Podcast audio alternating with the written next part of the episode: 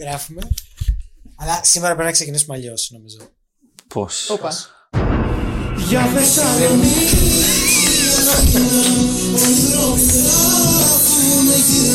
τι έγραφαν οι δρόμοι, Εμίλιο Χαρμπή. Φωτιά, για Θεσσαλονίκη, Αθήνα. Τόσο πολύ με νοσταλγήσατε. Σας αναζητώ, εγώ. Αυτό θα λέει. Θεσσαλονίκη, ξημερώματα. Δηλαδή,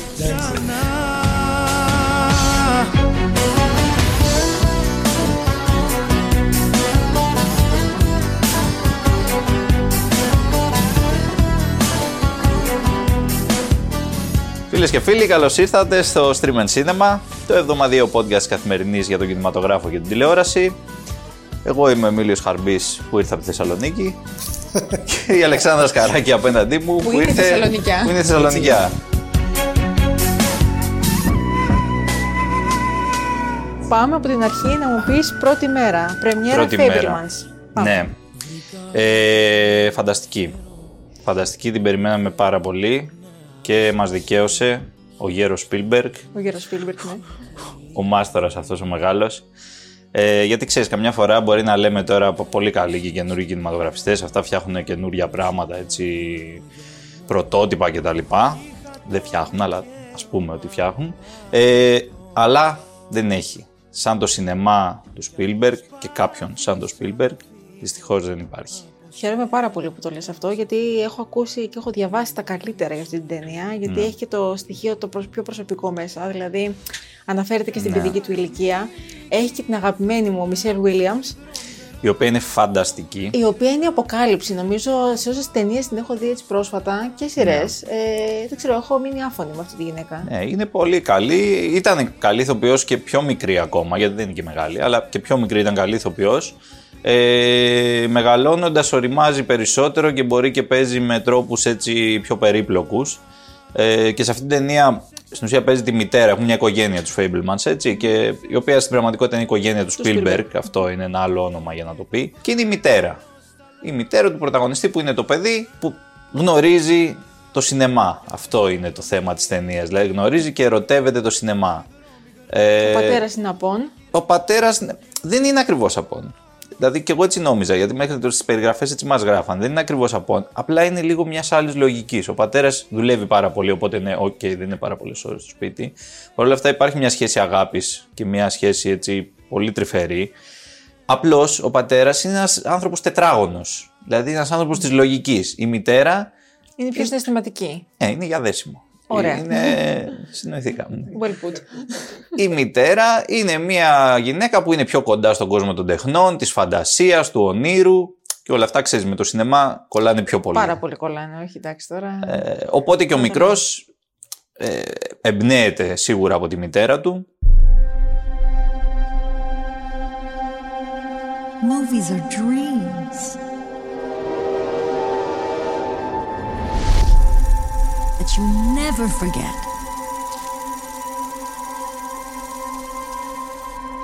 Sammy. The lights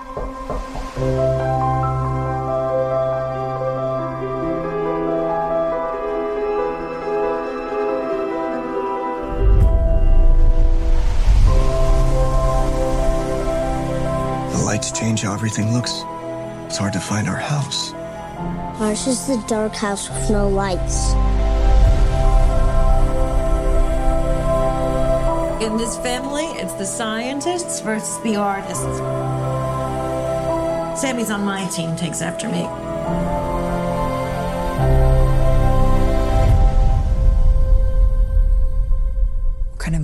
Τέλος πάντων, αυτά έχουν να κάνουν με την πλοκή. Το θέμα είναι ότι μιλάμε για μια υπέροχη ταινία, πάρα πολύ γλυκιά, ε, η οποία έχει φοβερό ρυθμό. Αυτό είναι το κάτι άλλο, δηλαδή, στο Spielberg. Δυόμιση ώρες δεν καταλαβαίνεις πώς περνάνε. Δεν δε βαριέσαι, δεν τίποτα, τίποτα. Και για σένα κιόλας, που μετά τις δύο ώρες ξέρουμε όλοι. Σκέψου, μετά τις δύο ώρες εγώ χρειάζομαι. Σε μάθαμε. Ναι. Ε, τέλος πάντων, ενθουσιαστήκαμε, νομίζω όλοι όσοι ήταν εκεί πέρα στην αίθουσα. Και ο Spielberg είχε πραγματικά χρόνια κάνει τόσο καλή ταινία, έτσι, γιατί έχει κάνει και άλλες ταινίες. Αλλά μιλάμε τώρα, πρέπει να πας πίσω αρκετά, πρέπει να πας κάνα δύο δεκαετίες πίσω για να βρεις τόσο καλή ταινία. Ελπίζω ότι θα εκτιμηθεί στους κύριους των Όσκαρ και δεν θα δούμε κανένα νουσιούργημα σαν τα τέλος πάντων. Μην πεις. Να μην λέμε.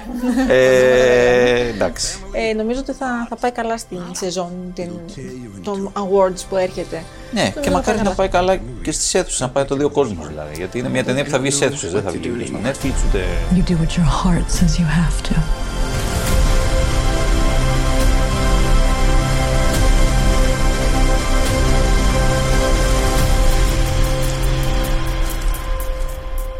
What was your favorite part?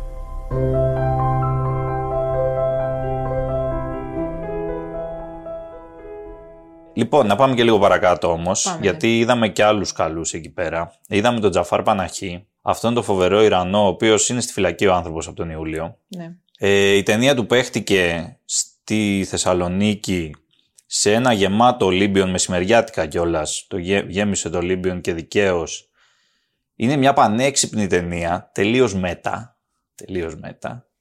Ε, λέγεται No Bears, ε, αρκούδες δεν υπάρχουν, το έχουν μεταφράσει. Αρκούδες όχι. Αρκούδες δεν υπάρχουν. Okay.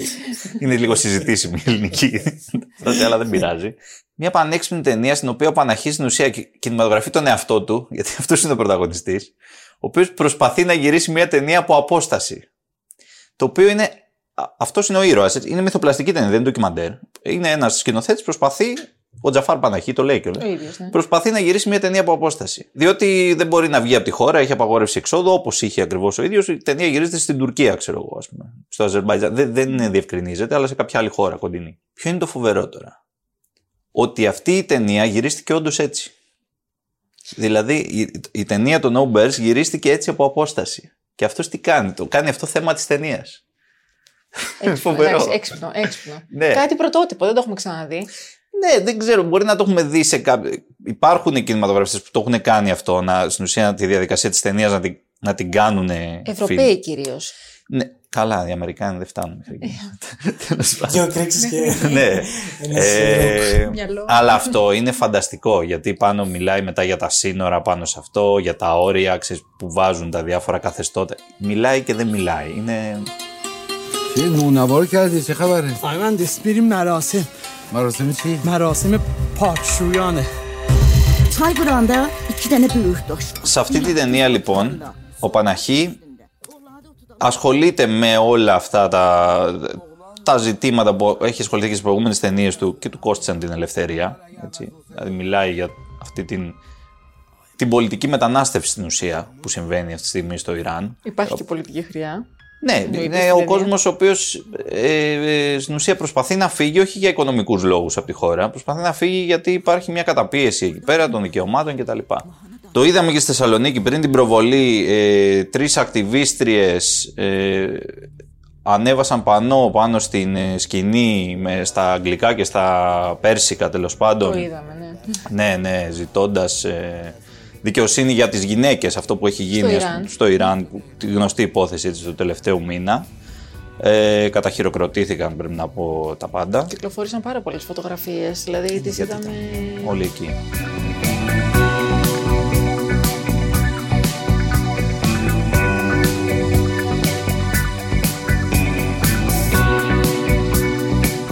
Καταρχάς το φεστιβάλ φέτος ήταν αφιερωμένο με έναν τρόπο, εκτός από τις γυναίκες που ήταν αφιερωμένο στη γυναίκα, ήταν αφιερωμένο και στο Θόδωρο Αγγελόπουλο. Ε, δέκα χρόνια από το θάνατό του. Θυμόμαστε όλοι και ο Θόδωρος Αγγελόπουλος σκοτώθηκε, σκοτώθηκε έτσι, και... στα γυρίσματα της τελευταίας ταινίας. Τραγικό. Ναι, η Άλλη Θάλασσα λεγόταν ταινία, δεν, δεν ολοκληρώθηκε ποτέ. Λοιπόν, οπότε τι κάνει το φεστιβάλ τώρα φέτος? Ε, έχει δύο εκθέσεις αρχικά, οι οποίες τρέχουν ακόμα. Όποιος είναι στη Θεσσαλονίκη μπορεί να πάει να τις δει. Η μία είναι με διάφορους καλλιτέχνες εικαστικούς οι οποίοι έχουν εμπνευστεί από την Αναπαράσταση. Γιατί η Αναπαράσταση, η πρώτη ταινία του Θόδωρου Αγγελόπουλου, είναι στο κέντρο του, φεστιβ... είναι στο κέντρο του αφιερώματος. Ε, εμπνέονται και παράγουν καινούργια έργα. Αυτή είναι μία, μία έκθεση. Η δεύτερη έκθεση είναι μία έκθεση φωτογραφίας από τα γυρίσματα της τελευταίας του ταινίας. Της, ε, της Άλλης Θάλασσας. Ναι, που εκεί βλέπουμε είναι και ωραία γιατί έχει, μπαίνει μέσα στον κόσμο του το, το πιο προσωπικό. Είναι σε στιγμές που είναι ο Αγγελόπουλος, ξέρω με ένα ποτήρι καφέ, στο, δίνει οδηγίες σηκώνοντας το χέρι σε κάποιον ηθοποιό. Πολύ ωραία σταντανέ. Και μετά υπάρχουν οι ταινίες, έτσι. Είδαμε την αναπαράσταση στη μεγάλη οθόνη. Εγώ προσωπικά δεν είχα ξαναδεί στη μεγάλη οθόνη. Mm-hmm. Και άλλη εμπειρία. Ναι, ναι, τελείως άλλη εμπειρία. Μια φοβερή ταινία επίσης που λες, φτιαγμένη χειροποίητη, έτσι, με ελάχιστα μέσα κτλ. Το χίλια εννιακόσια εβδομήντα. Αλλά σινεμά. Σινεμά, φανταστικό σινεμά. Που... Το βλέπεις και το χορταίνεις. Ναι, το και δεν το βρίσκεις σήμερα αυτό. Όχι, το δεν πράγμα. Υπάρχει, δεν υπάρχει. Δεν το βρίσκεις αυτό. Υπάρχει το από ελάχιστος. Από ελάχιστος, ναι. Και μετά είδαμε και ένα πολύ ωραίο ντοκιμαντέρ που ήταν μια συνομιλία του Αγγελόπουλου με τον ε, Νίκο Παναγιωτόπουλο, έναν άλλο σπουδαίο έτσι, ε, κινηματογραφιστή. Οι οποίοι αυτοί δύο έχουν λίγο παράλληλες πορείες, με διαφορετικό σινεμά βέβαια ο καθένας. Ωραίο ντοκιμαντέρ ήταν αυτό. Μια συνομιλία, μακάρι να πάρει διανομή να το δούμε και στις αίθουσες. Μακάρι, για να δούμε τι θα δούμε τους επόμενους μήνες, ναι, λοιπόν. Αυτά είχα να πω. Συγγνώμη, τώρα το μονοπόλησα. Όχι, εμείς θέλουμε να ακούσουμε και, ναι, και μακάρι να ήσουν εκεί και περισσότερες ημέρες. Μακάρι να ήμασταν όλοι εκεί. Αλλά μπορεί ποτέ δεν ξέρεις του χρόνου. Μπορεί το streaming σίνεμα ναι, θα πάει... να βγει από το Ολύμπιον. Έτσι. Πάνω το καφέ που έχει και τις φωτογραφίες, τα κάδρα, τα ωραία. Μια χαρά, μια χαρά. Και από τη μεγάλη οθόνη λέω να πάμε στη μικρή οθόνη. Καθώς είχαμε μια είδηση πριν από ελάχιστα είκοσι τέσσερις ώρα. Ε, ναι. την, την, αφορά... την άκουσα στο ταξί όταν γυρνούσα το αεροδρόμιο. Ακριβώς, την άκουσα στο ταξί, αμέσως ε, έπεσε το κατάλληλο τηλέφωνο. Ναι. Έπεσε το τηλεφώνημα και είναι αυτό που λέμε shoot και goal. Ναι. Έτσι.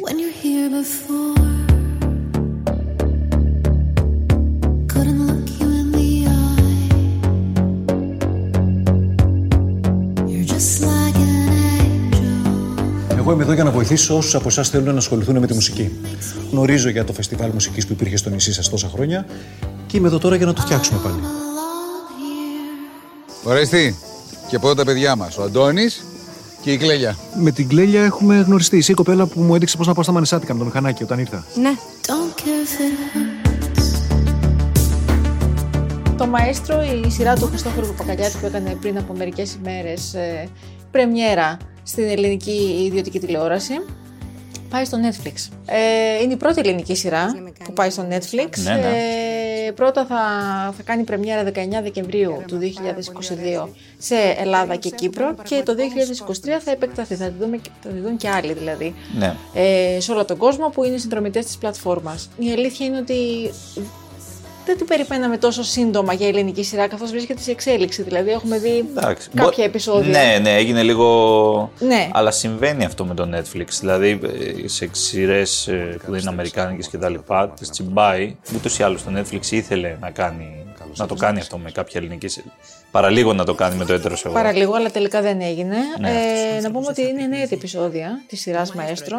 Πρωταγωνιστής φυσικά ο Χριστόφορος Παπακαλιάτης στο ρόλο του Ορέστη, ο οποίος πηγαίνει ε, σε ένα μικρό νησί για να στήσει ένα μεγάλο φεστιβάλ μουσικής.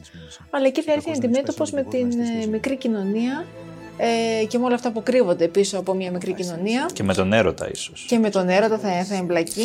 Και... Γιατί τι Χριστόφορος. Εντάξει, Χριστόφορος. Εντάξει, θα το έλεγα αργότερα. Με προλάβατε και οι δύο. Μας το έλεγα ο Χριστόφορος. Ναι, εντάξει.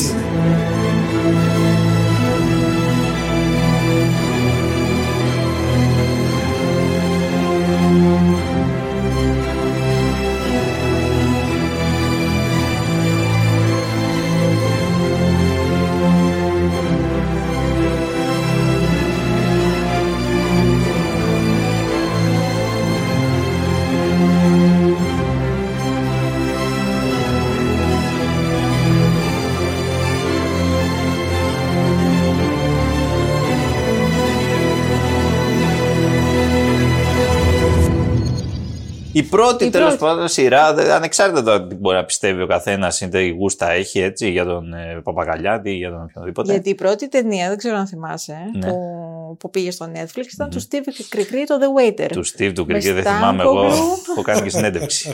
Κι εγώ. Του, με Στάνκογλου και Σερβετάλη. Σερβετάλη, ναι. Ε, για να δούμε, μακάρι να δούμε περισσότερες ελληνικές παραγωγές. Ε, αλλά αυτό θα είναι σίγουρα. Διανομή. Ναι, αλλά το, το The Waiter, ας πούμε, δεν, δεν το βλέπεις στην Ελλάδα κάποιος. Όχι, το The Waiter το βλέπουμε στο εξωτερικό. Γιατί, το, γιατί έπαιξε στα σινεμά. Αυτό. Οπότε. Ναι. ναι, και μετά δεν βγήκε στην πλατφόρμα παρόλα αυτά. Δεν βγήκε, όχι. Βγήκε, βέβαια και αυτό παίζεται. Και το Μαέστρο παίζεται στην Ελλάδα. Ναι, στην τηλεόραση όμως. Το, το... Ναι, δεν ξέρω ακριβώς τι έχει γίνει με τα δικαιώματα. Γιατί φαντάζομαι τα δικαιώματα απέκτησε τα έχει. Τα δικαιώματα, ναι, ναι, ναι, αλλά για, για την Ελλάδα, όχι. Ναι, ναι, ναι. Γιατί στην Ελλάδα τα έχει το κανάλι που γύρισε, έτσι. Βέβαια, ναι. Ίσως για αυτή τη χρονιά. Δεν ξέρω. Θα δούμε. Θα δούμε. Θα δούμε. Δεν, δεν ξέρω αν έχει διευκρινιστεί αυτό. Και εδώ θα είμαστε, παιδιά, να τα λέμε. Εδώ, εδώ θα είμαστε, ναι. ναι Πάμε να δούμε τι έγινε στα εισιτήρια. Να δούμε, ναι. Oh, Κοιτάξτε, τώρα, την προηγούμενη εβδομάδα είχαμε πάρτι, όπως θυμόμαστε. Έτσι, πήγαμε πάρα πολύ καλά. Καλά πέρα από τα μήνυμα.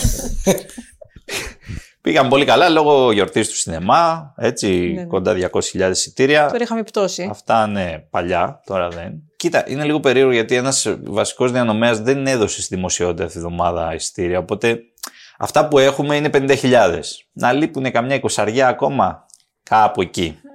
Εντάξει. Δηλαδή γύρω στις εβδομήντα χιλιάδες. Γυρνάμε δηλαδή πάνω κάτω εκεί που ήμασταν.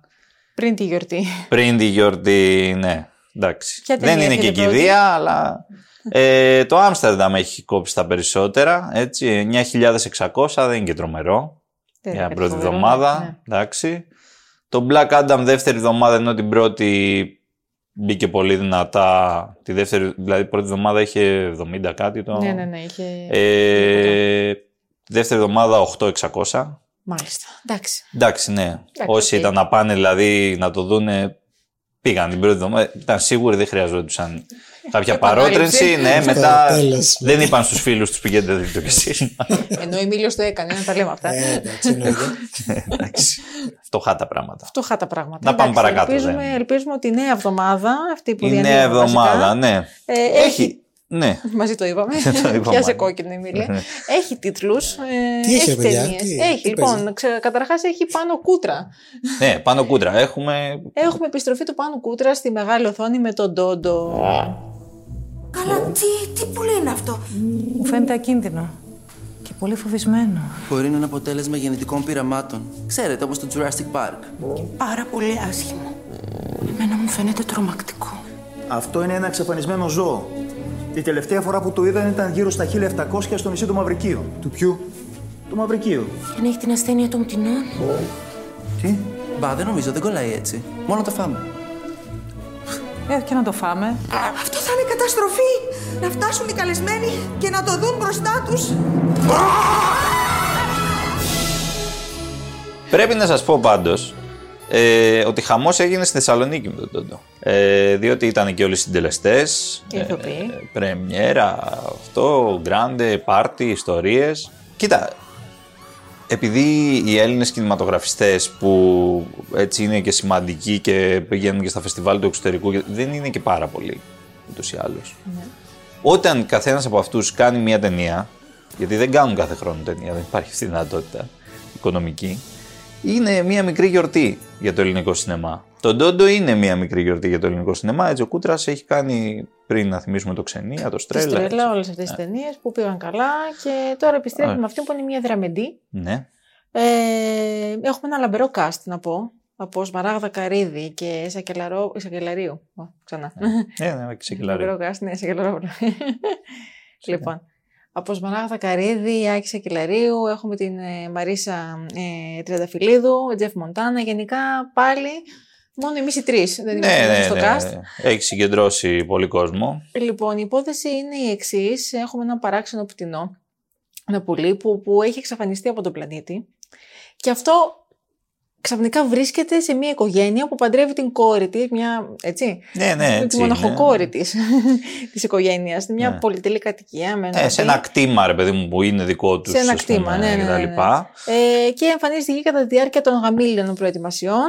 Ε, και τους αναστατώνει. Και τους αναστατώνει, ναι, ναι, ναι. Παντρεύουν ναι. την κόρη τους αυτή για να γλιτώσουν την οικονομική καταστροφή. Ναι, υπάρχει αυτό. Λεγάκι, γιατί... Υπάρχει ένα background. Ναι. Πλούσιοι είναι φαινομενικά, στην πραγματικότητα είναι χρεοκοπημένοι. Ακριβώς. Ε, και αυτό είναι ουσιαστικά συμβολικά θα καθορίσει τις εξελίξεις αυτό το Ντόντο. Να σου πω την αλήθεια, ε, η συγκεκριμένη ταινία... Έχει, πολύ, έχει κάποια πολύ καλά στοιχεία. Εγώ τη θεωρώ λίγο πιο αδύναμη από τις προηγούμενες του Κούτρα. Ναι. Και το κακό είναι ότι είναι πολύ φιλόδοξη. Από εκεί είναι η αδυναμία της. Δηλαδή, είναι μια ταινία που προσπαθεί να συμπεριλάβει πολλά θέματα μέσα. Ξεκινώντας από το κλασικό ελληνική οικογένεια που όλες τις ταινίες του σύγχρονου ελληνικού σινεμά μιλάνε για την ελληνική οικογένεια. Μιλούν για την ελληνική οικογένεια, έτσι. Ε, μετά όμως περνάμε στην κρίση. Έτσι, την οικονομική κρίση, το μεσοαστικό όνειρο αυτό, μεγαλοαστικό, το οποίο καταραίει για, τη... για τους γνωστούς λόγους που ξέρουμε τα τελευταία δεκαετία. Ναι. Δεύτερο μεγάλο θέμα αυτό. Μετά έχουμε ένα τρίτο μεγάλο θέμα που έχει να κάνει ε, με την οικολογία, έτσι, με το κομμάτι της οικολογίας, γιατί και εκεί κολλάει τον τόντο, το εξαφανισμένο πτηνό και τον τρόπο που συμπεριφερόμαστε τέλος πάντων στη φύση κτλ.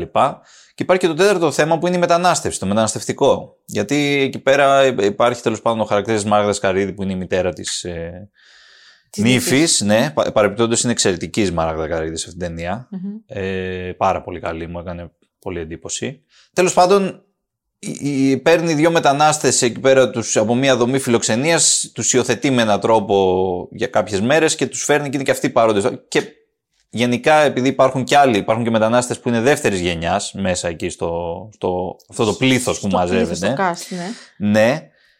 Άρα μιλάει και για το μεταναστευτικό η ταινία. Αυτά είναι τέσσερα θέματα, τα οποία το καθένα μπορεί να τροφοδοτήσει μια ταινία από μόνο του. Όταν τα βάλεις στην ίδια, κάπου το χάνει. Μπουκώνει το πράγμα. Ναι. Και δεν μπορεί να κλείσει μετά, κατάλαβες. Και μετά πάμε στις δύο ώρες και είκοσι λεπτά διάρκεια. Και δεν είναι Spielberg. Κατάλαβες, για να μπορέσει. Ήμουν έτοιμη να πω. Τώρα θα έλεγα και βαρέθηκα, θα μου έλεγε. Δεν βαρέθηκα για την ακρίβεια, αλλά θα καταλάβω και αυτό που θα βαρεθεί. Δηλαδή υπάρχει, είναι δύσκολο. Είναι πολύ δύσκολο να το κάνεις αυτό το πράγμα. Όσες καλές προθέσεις και να υπάρχουν. Το κακό είναι αυτό που είπες, ότι άπλωσε, άπλωσε, άπλωσε και κάποια ναι. στιγμή λες τώρα ερωτηματικά, τι κάνω. Ναι, υπάρχουν ερωτηματικά, κάπου ο ρυθμός χάνεται. Τέλος πάντων, υπάρχουν πάντως και αρετές στην ταινία, πραγματικά που ανέξυπνα σημεία στο σενάριο, παρατηρήσεις, τα έχει ο Κούτρας αυτά πάντα. Καλές ερμηνείες γενικότερα και η Καρύδη είναι καλή κι άλλοι όμως. Ένας απίστευτος, ας πούμε, ο, ο Άγγελος ο Παπαδημητρίου, ναι, ο οποίος. Εντάξει, ο άνθρωπος δεν είναι, χρειάζεται να ανοίξει καν το στόμα του. Τον βλέπεις στην ταινία και γελάς. Από μόνος του. Είναι φιγούρα. Μορφή. Ναι, ναι, είναι φιγούρα. Μορφή, μορφή, μορφή. Ε, και αυτό είναι τον Τόντο. Μάλιστα. Τον Τόντο λοιπόν είναι μία από τις προτάσεις. Ναι. Η δεύτερη πρόταση ε, είναι sequel μιας ταινίας που είδαμε πριν από τέσσερα χρόνια. Mm. Ο λόγος για τον Black Panther, Wakanda Forever.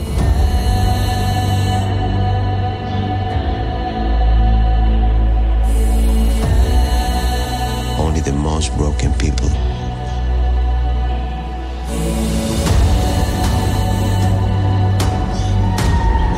can be great leaders.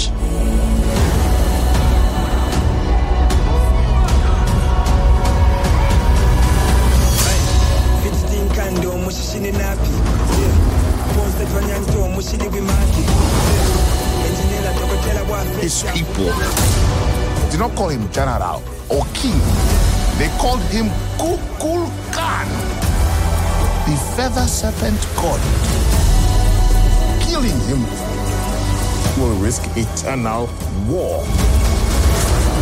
He's coming for the surface world. Wakanda Forever ήταν το σύνθημα του Black Panther, τώρα Wakanda Forever λέγεται, είναι ο τίτλος. Λέγεται, είναι ο τίτλος της ταινίας, όμως δυστυχώς χωρίς τον Chadwick Boseman, ο οποίος έφυγε από τη ζωή πολύ, ναι. πολύ άδικα και μάλιστα αυτό εντάσσεται και στην πλοκή της ιστορίας, δηλαδή βλέπουμε τον θάνατο του, του βασιλιά ναι. ε, που υποδιότανε ναι. και έχουμε λοιπόν άλλη ιστορία εδώ πέρα, έχουμε μια βασίλισσα. Να πούμε καταρχάς ότι επιστρέφει ο ίδιος σκηνοθέτης, ο Ράιαν Κούγκλερ. Ναι, ναι. ε, δεν μου κάνει εντύπωση ότι είναι βασίλισσα συγκεκριμένη περίπτωση. Δεν σου κάνει, ε. Γιατί. δύο χιλιάδες είκοσι δύο είπαμε. Είμαστε το δύο χιλιάδες είκοσι δύο. Θα πω κάτι άλλο. Εντάξει. Λοιπόν, ο βασιλιάς πέθανε, δείτε βασίλισσα. Έτσι. έτσι. Ε, ο βασιλιάς τη Τσάλα, έτσι ήταν λοιπόν, ναι, ναι, ο χαρακτήρας ναι. του. Ε, έχουμε τη βασίλισσα Ραμόντα λοιπόν τώρα ε, και μερικές άλλες πριγκίπισσες και γενικά μέλη μιας οικογένειας που είναι σαν βασιλείς, ναι. οι οποίοι πρέπει να αντιμετωπίσουν νέες προκλήσεις προκειμένου να προστατεύσουν τη Ουακάντα. Έχουμε και ένα νέο βασίλειο όμως στην δεύτερη ταινία, υποθαλάσσιο βασίλειο. Ατλαντίδα τύπου. Ναι, Ατλαντίδα, Ατλαντίδα τύπου. Λοιπόν, Ατλαντίδα σκέτο μας. ναι, ναι, ναι, ναι. Ο βασιλιάς αυτού του έθνους λοιπόν, που βρίσκεται του υποθαλάσσιου προειδοποιεί τις, τη βασίλισσα και τις άλλες και κυρίες και τους κυρίους που, που βλέπουμε mm. να ενώσουν τις δυνάμεις τους για να, να δώσουν ένα νέο μονοπάτι στη Ουακάντα. Δηλαδή να, να έχει άλλη, το έθνος, άλλη στρατηγική, στους πολέμους κτλ. Εντάξει. Ναι, φαντάζομαι δεν είναι και Στάνλεϊ Κιούμπρικ να έχουμε. Όχι, αλλά και μόνο που θα δεις τα εφέ και μόνο που θα δεις. Σίγουρα. Εντάξει, κορυφαία ε... θα είναι αυτά όλα. Strano. Di solito quando ti trucchi o esci o hai pianto.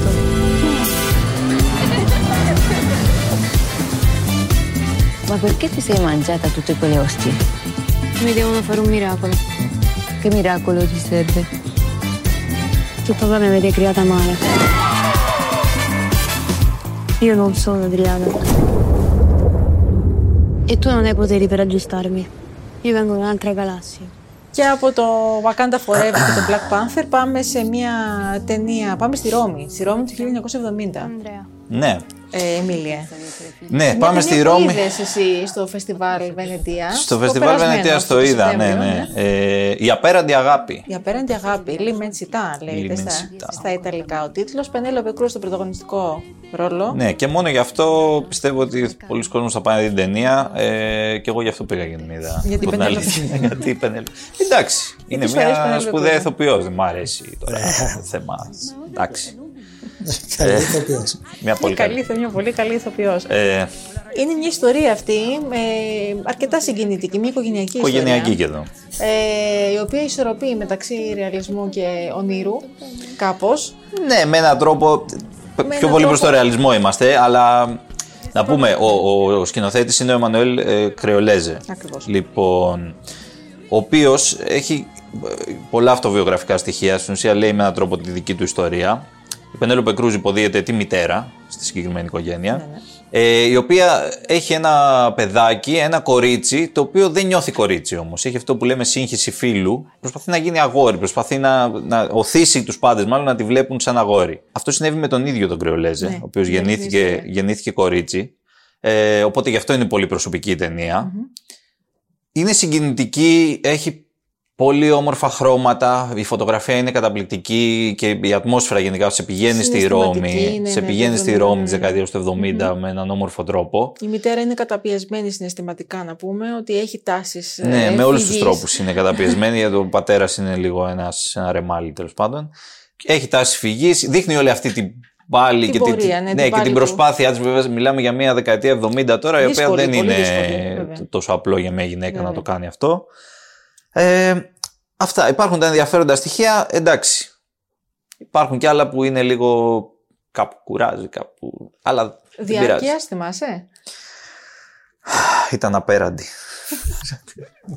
Το περίμενα. Ένα δάκρυ κύλησε. Να πούμε ότι εντάξει, τελευταία ταινία που είδα εγώ. Νομίζω ήταν και τελευταία της, πρόσφατη δηλαδή, πριν από την απέραντη αγάπη, το Παράλληλες Μητέρες. Ε, ναι, του. Του Αλμοδόβαρ. Ε, εντάξει, πάρα πολύ μου άρεσε. Η ταινία ή η Πενέλοπε? Μου άρεσε η ταινία. Και η Πενέλοπε. Και η ταινία. Εντάξει, αν μας αρέσει η ταινία και δεν σας αρέσει η Πενέλοπε, δεν γίνεται γιατί είναι πρωταγωνίστρια. Δηλαδή. Ναι, είναι πολύ δύσκολο. Ναι, ναι, ναι. Όχι, ήταν μια ωραία ταινία και, και χαίρομαι έτσι που συνεχίζει ευρωπαϊκά. Η Πενέλοπε. Εντάξει.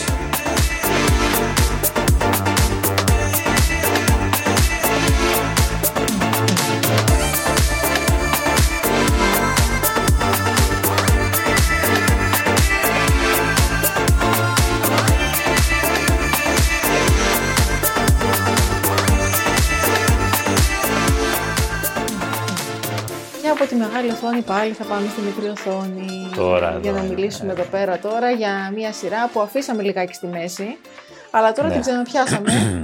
Ο λόγος για το Lord of the Rings, The Rings of Power. Τον Άρχοντα των Δαχτυλιδιών, τον οποίο βρήκα επιτέλους το χρόνο επιτέλους. να κάτσω να το δω όλο. Ε, αποφάσισα ας πούμε ότι θα το δω. Και, και πες μου, θέλω να πούμε καταρχάς ότι στην αρχή λέγαμε, ήμασταν λιγάκι mm. διστακτικοί ως προς ναι. το τι θα δούμε στη συνέχεια. Ναι. Ε, αξίζει και αν. Πού το είχαμε πάει δει ιστορία. τρία επεισόδια. Είχαμε δει καλά. τρία επεισόδια, ναι. Λοιπόν, οχτώ είναι όλα και όλα. οκτώ Ε, από το έκτο και μετά όμως ε, δεν ναι. είναι πιο πολύ το. Εγώ έχω το να πράγμα. πω και πιο πριν, και από το πέμπτο ίσως. Ε, ε, έχω να πω ότι. Ναι, από τη μέση και μετά μου άρεσε πολύ η σειρά. Και κάποια πράγματα, ξέρεις, προσπάθησα λίγο να ξεκολλήσω και από το μυαλό μου. Το...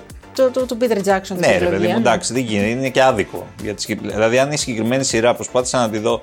Και να σκεφτώ, αν δεν είχαμε δει τον Άρχοντα των Δαχτυλιδιών, δεν είχαμε δει τίποτα. Και βλέπουμε αυτή τη σειρά. Νομίζω ότι μπορεί να κρατηθεί και από μόνη της. Είναι εξαιρετική.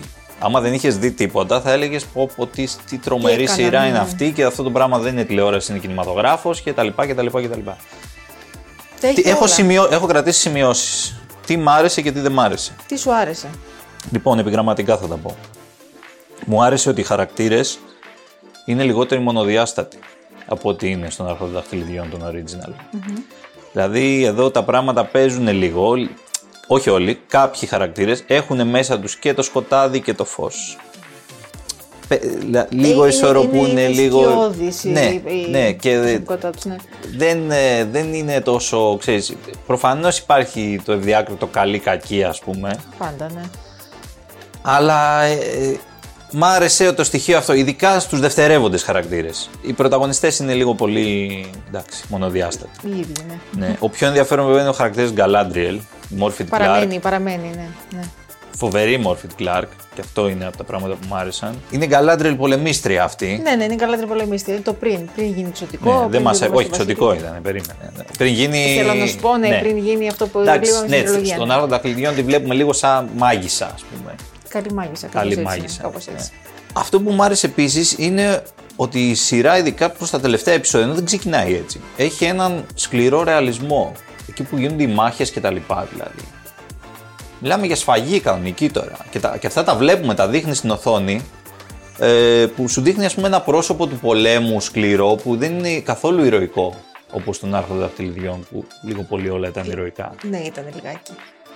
Εδώ δείχνει και τα ηρωικά, αλλά δείχνει και ένα πρόσωπο, δηλαδή έχει κάτι πλάνα σε ένα που είναι μετά οι τραυματίες εκεί πέρα και νομίζω ότι βλέπω το ουδέν νεότερο από το δυτικό πέτωπο που βλέπω την προηγούμενη εβδομάδα. Τι μπήκε στην οθόνη μου, ναι. Κάτι κομμένα και χέρια και αυτό. Τέλος πάντων, εντάξει. Εμένα μ' άρεσε αυτό, τώρα θα κάποιος θα πει ότι δεν είναι καλό να το βλέπουμε, αλλά εμένα μ' αρέσει. Μετά δεν μπορώ να μην πω για το bromance του Έλροντ και του Ντούριν. Ακριβώς. Δηλαδή... Δεν μπορεί να το αφήσει απ' έξω. Δεν γίνεται. Μα είναι, yeah, bro, είναι φανταστικό. Αυτά θυμίζει τα δύο αγόρια. Θυμίζει λιγάκι το bromance του Άρχοντα μεταξύ του Λέγκολας και του Γκίμλι. Ναι, εννοείται. εννοείται. Είναι, ευθύ, είναι ευθεία αναφορά, ρε παιδί μου, ναι, σε αυτό. Ναι. Αλλά εμένα μου αρέσει πιο πολύ το συγκεκριμένο από του Λέγκολας και του Γκίμλι. Του Λέγκολας και του Γκίμλι είναι λίγο, ξέρεις, λίγο ανταγωνισμό, λίγο είναι σαν σα παιδικό. Σαν, παιδ, παιδ, σαν παιδάκια. Παιχνίδι, παιχνίδι. Τώρα εδώ ο Έλροντ και ο Ντούριν είναι το ξωτικό και ο νάνος. Ναι. Είναι πιο αντρικό αυτό το πράγμα, να το πω έτσι δηλαδή. Πιο αντρίκιο. Ρε παιδί μου, υπάρχει μεταξύ τους, γιατί τώρα μεταξύ τους εκεί πέρα αυτοί προσπαθούν στη σειρά να κλείσουν μια συμφωνία, έτσι, να συμφιλιώσουν στην πραγματικότητα τους δύο λαούς τους, οι οποίοι είναι λίγο στα μαχαίρια, είναι σε ένα ψυχρό πόλεμο μεταξύ τους και θέλουν να τους συμφιλιώσουν για το κοινό καλό. Και επίσης βλέπουμε και μικρά στοιχεία που ο ένας με τον άλλον ανιδιοτελώς προσπαθεί να τον βοηθήσει, ας πούμε, ο ένας. Ο Ντούριν, τον Έλροντ, όταν τα πράγματα, ας πούμε, σκουραίνουν κάποια στιγμή. Το βρήκα πολύ ωραίο. Ε, σπάνιο επίσης για δύο χιλιάδες είκοσι δύο. Sorry. Ήθελαν, ήθελαν να κάνουν τη διαφορά οι δημιουργοί. Ναι, ναι. Και νομίζω το πετύχανε. My brother gave his life hunting the enemy. His task is now mine. Speak your truth. You already know. Stand with me. Ours was no chance meeting. Search your mind. Not fate. It's written in gold. Nor destiny. Ours was the work of something greater.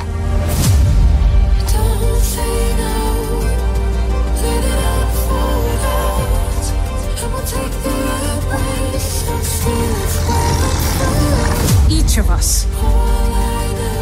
everyone, must decide who we shall be. Τι δεν σου άρεσε? Έχω και άλλα που μ' άρεσαν, αλλά... Τον έκοψες. Ναι, δεν πειράζει. Εντάξει, μπορούμε να πάμε και στα, και στα υπόλοιπα για να μην το μονοπολίσουμε. Ε, γενικά υπάρχουν πάρα πολλές αναφορές στον Άρχοντα Δαχτυλιδιών, έτσι. Κάποιες είναι ωραίες και έξυπνες, όπως μας, μας δείχνει για παράδειγμα πώς έγινε η Μόρντορ. Πώς δημιουργήθηκε η Μόρντορ, ακριβώς. Πώς δημιουργήθηκε η Μόρντορ, δεν είναι λίγο αυτό. Όχι, δεν είναι λίγο. Ε, και είναι με έναν έξυπνο τρόπο δεδομένο αυτό. Υπάρχουν άλλες αναφορές που είναι... Παρά είναι στη μούρη σου μέσα, ρε παιδί μου. Δηλαδή, ξέρεις, προσπαθεί υπερβολικά. Ε, π.χ. υπάρχει μια μάχη η οποία παραπέμπει τόσο ευθέως στη μάχη στο φαράγγι του Χέλμ, ναι, που είναι σχεδόν ενοχλητικό. Υπάρχουν και ατάκες σε κάποια σημεία τέλος πάντων. Τώρα δεν θέλω να τα αποκαλύψω όλα. Αν και η σειρά νομίζω ότι όσοι είναι να τη δουν οι περισσότεροι την έχουν δει. Την δεν έχουν είναι δει, spoiler. Ναι, όχι, δεν νομίζω. Εντάξει, αυτοί που δεν την έχουν δει να τη δουν τα Χριστούγεννα. Ξέρω. Να τη δουν, ναι, ναι. Πάντως μαθαίνουμε είναι... πολλά γενικώς. Αυτό είναι ωραίο. Μαθαίνουμε από πού ήρθε ο Σάουρον, από πού ήρθαν οι μάγοι, από πού ήρθε. Πράγματα τα οποία. Η ιστορία μας, ναι. Δείχνει μια ιστορία του αυτών που θα ακολουθήσουν. Ναι, prequel πριν. Και με χειρουργικά παρμένα πράγματα μέσα από βιβλία του Τόλκιν. Δηλαδή, εγώ επειδή είμαι και λίγο φαν, όχι λίγο πολύ, και τα έχω διαβάσει πολλές φορές κτλ. Παίρνουν μια γραμμούλα από εδώ, μια αναφορά από εκεί και φτιάχνουν. Ε, Ένα σύμπαν. Αυτό ήθελα. Πέντε σελίδες σενάριο από αυτό. Αυτό είπαν από την αρχή δημιουργία ότι ήθελαν να, ναι, κάνουν και στόχευαν. Είπαν ότι ο Τόλκιν μας έδωσε τους αστερισμούς. Και εμείς τώρα πάμε να φτιάξουμε κάτι ακόμα μεγαλύτερο. Ναι. Ωραίο είναι αυτό. Συλλοπτικά. Ναι, ναι, τη λένε τι. Όμω να σου πω κάτι. Πέτυχε. Αυτό συμβαίνει. Γιατί πραγματικά δεν υπάρχουν. Δηλαδή ο Τόλκιν δεν έχει αφήσει. Αυτό το πράγμα το μόνο που υπάρχει είναι το παράρτημα του Άρχοντα των Δαχτυλιδιών. Έτσι από πίσω. Κάποιες αναφορές σε βιβλία όπως το Σιλμαρίλιον, ας πούμε. Και στον ίδιο τον Άρχοντα των Δαχτυλιδιών αναφορές για το παρελθόν της Μέσης Γης κτλ. Έτσι πολύ μικρά. Δεν ξέρω αν θυμάσαι έτσι. Flashbacks. Αυτοί τώρα το παίρνουν αυτό. Και φτιάχνουν μια δική τους ιστορία. Κάποιες ιστορίες είναι πιο πετυχημένες, κάποιες λιγότερο. Αλλά φαίνεται ότι έχει γίνει δουλειά, δεν είναι αρπακόλα. Πραγματικά έχει γίνει δουλειά. Από την αρχή ότι και... δουλέψανε πολύ. Ναι, και ε, περιμένουμε προσέξανε τα πάρα έτσι. Πολύ και μάλιστα ήταν και πανάκριβη παραγωγή. Είναι μία oh. ώρα στα επεισόδια. Δηλαδή είναι δεν... μακράνη ακριβότερη παραγωγή όλων ever, των εποχών. Ναι, ever, ναι. Κοντά στο μισό, όχι, λίγο παραπάνω από μισό δις δολάρια για οκτώ επεισόδια. Για οκτώ επεισόδια στη, Νέα, στη Νέα Ζηλανδία. Θα πούμε ότι τη δεύτερη σεζόν δεν θα γυριστεί στη Νέα Ζηλανδία. Δυστυχώς, δυστυχώς. Θα γυριστεί στη Βρετανία. Ναι, και φοβάμαι λίγο γι' αυτό. Βέβαια, η Βρετανία, η εξοχή. Η εξοχή, αυτό θα έλεγα. Ταιριάζει, έχει, έχει τοπία. Για να δούμε τι θα δούμε. Να δούμε, ναι, γιατί είναι όλα ανοιχτά. Έτσι, να πούμε ότι τελειώνει ο κύκλος και. Τώρα ξεκινάμε. Αυτό ήταν σαν προετοιμασία η πρώτη σεζόν σχεδόν. Δηλαδή. Τώρα αρχίζει το καλό. Ναι, ο πόλεμος θα αρχίσει τώρα. Τι θα ανακοινώσει η Amazon τους επόμενους μήνες ή και έτος. Δούμε. Πόσο μακριά θα το πάει. In light of the events of the last twelve months. Perhaps I have more to reflect on than most. The royal family is in genuine crisis. Have royal scandals damaged the country's reputation? The House of Windsor should be binding the nation together. Λοιπόν, και θα τελειώσουμε με μια σειρά επίσης που έβγαλε καινούριο κύκλο. Και τον περιμέναμε. Κυκλοφόρησε λοιπόν πριν από μερικές ώρες η πέμπτη σεζόν ε, του στέματος του The Crown ε, στην πλατφόρμα του Netflix. δέκα νέα επεισόδια. Να πούμε ότι κυκλοφορεί δύο μήνες μετά τον θάνατο της βασίλισσας Ελισάβετ και ενώ η μοναρχία στη Βρετανία αλλάζει σελίδα με τον ναι. Κάρολο πλέον βασιλιά. Εδώ υπήρχαν καν... κάτι σκέψεις να μήπως γίνει ένα προγραμματισμός και τέτοια, υπήρξανε, να αναβληθεί λίγο. Υπήρξανε ε. πιο πολύ για τη νέα σεζόν ε. που γυρίζεται τώρα την έκτη και τελευταία, ε. που θα δούμε του χρόνου ή του παραχρόνου. Ε. Σιγά μην είχαν ευκαιρία το Netflix να το βγάλει τώρα. Ναι. Για πες μας, το είδες, ε? ε? Δεν το είδα όλο. Ε, καλά, ε, εντάξει, γιατί και αυτό είναι μεγάλα τα επεισόδια, μιας ώρας ε, και εντάξει. Άλλωστε κυκλοφόρησε πριν μερικές ώρες. Κυκλοφόρησε πριν μερικές ώρες, αλλά εντάξει, νομίζω ότι... Εδώ έχουμε καταρχάς να πω άλλη δεκαετία, βρισκόμαστε στις αρχές του χίλια εννιακόσια ενενήντα, όπου η εξήντα πεντάχρονη πλέον βασίλισσα Ελισάβετ την υποδίεται η Ιμέλντα Στόντον. Ωραία. Από το Χάρι Πότερ, ναι. όπως είχαμε πει. Δεκαετία ενενήντα, ε. Δεκαετία ενενήντα. Ακούει Νιρβάνα. Ακούει Νιρβάνα, δεν το συζητώ, και Spice Girls μετά. Έτσι, οκ. Ναι. Ε, και ξεκινά ο νέος κύκλος ε, με ένα δημοσίευμα της εφημερίδας The Sunday Times, όπου ε, υπάρχει στο πρωτοσέλιδο μια δημοσκόπηση που δείχνει ότι οι Βρετανοί δεν τη θέλουν πια ως βασίλισσα, γιατί έχει αποστασιοποιηθεί από τα γεγονότα, γιατί έχει πια μεγαλώσει λιγάκι και ίσως προτιμούν τον Κάρολο. Αυτό τουλάχιστον πιστεύει ο Κάρολος, ο οποίος σε μια σκηνή βλέπουμε να μιλάει με τον τότε πρωθυπουργό, τον Τζον Μέιτζορ, για να λένε ότι τι θα κάνουμε, να ξαναγκάσουμε τη μητέρα μου, μην να υποστηρίξουμε τη γριά, ναι. Ναι, yeah. από τα καθήκοντά της. Ναι, ναι. Ε, τέλος πάντων, έτσι ξεκινάει και βλέπουμε σιγά σιγά τα γεγονότα που mm-hmm. ε, συνέβησαν στο παλάτι την δεκαετία του ενενήντα. Yeah. Στο επίκεντρο είναι το διαζύγιο του Καρόλου με την Νταϊάννα. Ε, η καταπίεση της Νταϊάννα μέσα στο παλάτι yeah. ε, συναισθηματικά και η πρόταση που της έρχεται να γράψει την αυτοβιογραφία της όσα ζούμε στο παλάτι σε συνεργασία με έναν δημοσιογράφο ε, Βρεταν, Βρετανό ανταποκριτή της ναι. βασιλικής οικογένειας, ε, όπου θα το κάνει αυτό με μια μυστικότητα και έτσι ναι. βλέπουμε λιγάκι αυτό το κομμάτι, βλέπουμε όμως okay. και άλλα, όπως είναι... Αισθητικά και τα λοιπά είναι σαν το, το The Crown που έχουμε συνηθίσει. Είναι το Crown, ναι, η σκηνοθεσία και η φωτογραφία, εντάξει, είναι πάρα πολύ όμορφα και τα δύο. Okay. Ε, θα δούμε την, καταστροφή, την, την πυρκαγιά που ξέσπασε στο κάστρο του Windsor, θα δούμε την... την μη εμπιστοσύνη του κόσμου στη μοναρχία, δηλαδή η βασίλισσα έχει... Ναι, λίγο αμφισβητούνται τα πράγματα. Αμφισβητούνται, απειλές δεξιά και αριστερά, χωρίζουν ναι. δύο από τα παιδιά της.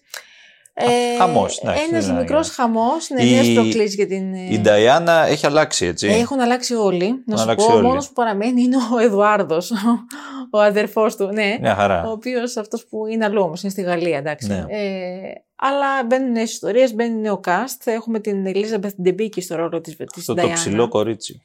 Πολύ ψηλή, πραγματικά. Πάρα πολύ. Ψηλή και πολύ λεπτή. Ναι. Ε, το πολύ λεπτή σίγουρα ταιριάζει με την Νταϊάννα. Ε, Της μοιάζει πάρα πολύ καταρχάς. Ε, όχι τόσο. Όχι τόσο. Καλά, καταρχάς... Μιλάμε τώρα, είναι κοντά δύο μέτρα. Όχι, ναι, όχι, είναι ναι. πραγματικά ψηλή. Τη μοιάζει απίστευτα. Δηλαδή έτσι πως την έχουν μεταμορφώσει. Το έχουν πια, το έχουν απίστευτα όμως. Δηλαδή και την υποδίεται πολύ καλά. Δηλαδή όλο αυτό το, το άγχος, τη μελαγχολία στο βλέμμα της, τις αμήχανες σιωπές της, όλα αυτά τα αποτυπώνει πολύ καλά στο φακό. Καλή είναι και η Μέλντα Στόντον ως βασίλισσα Ελισάβετ, η οποία την παρουσιάζει ως πιο προσιτή. Έχει σύγκριση, μαλακώσει έχεις λίγο. Μαλακώσει, μαλακώσει. Γιατί έχει μεγαλώσει σε σύγκριση ε, με ναι. την Ολίβια Κόλμαν που υποδίθηκε στους δύο προηγούμενους κύκλους. Η Ολίβια ήταν πολύ δυναμική ακόμα. Ήταν δυναμική και ήταν και λιγάκι σκληρή. Στο, ε, δηλαδή ναι. και λίγο ψυχρή εντάξει, στο ρόλο της. Αλλά εντάξει, αμφιβάλλει κανένας τώρα. Αμφιβάλλει ότι ήταν έτσι. Να πούμε ότι όμως υπήρξαν και πολλές αντιδράσεις φυσικά λίγο πριν κυκλοφορήσει το... ναι. η νέα σεζόν όσον αφορά τις σκηνές που.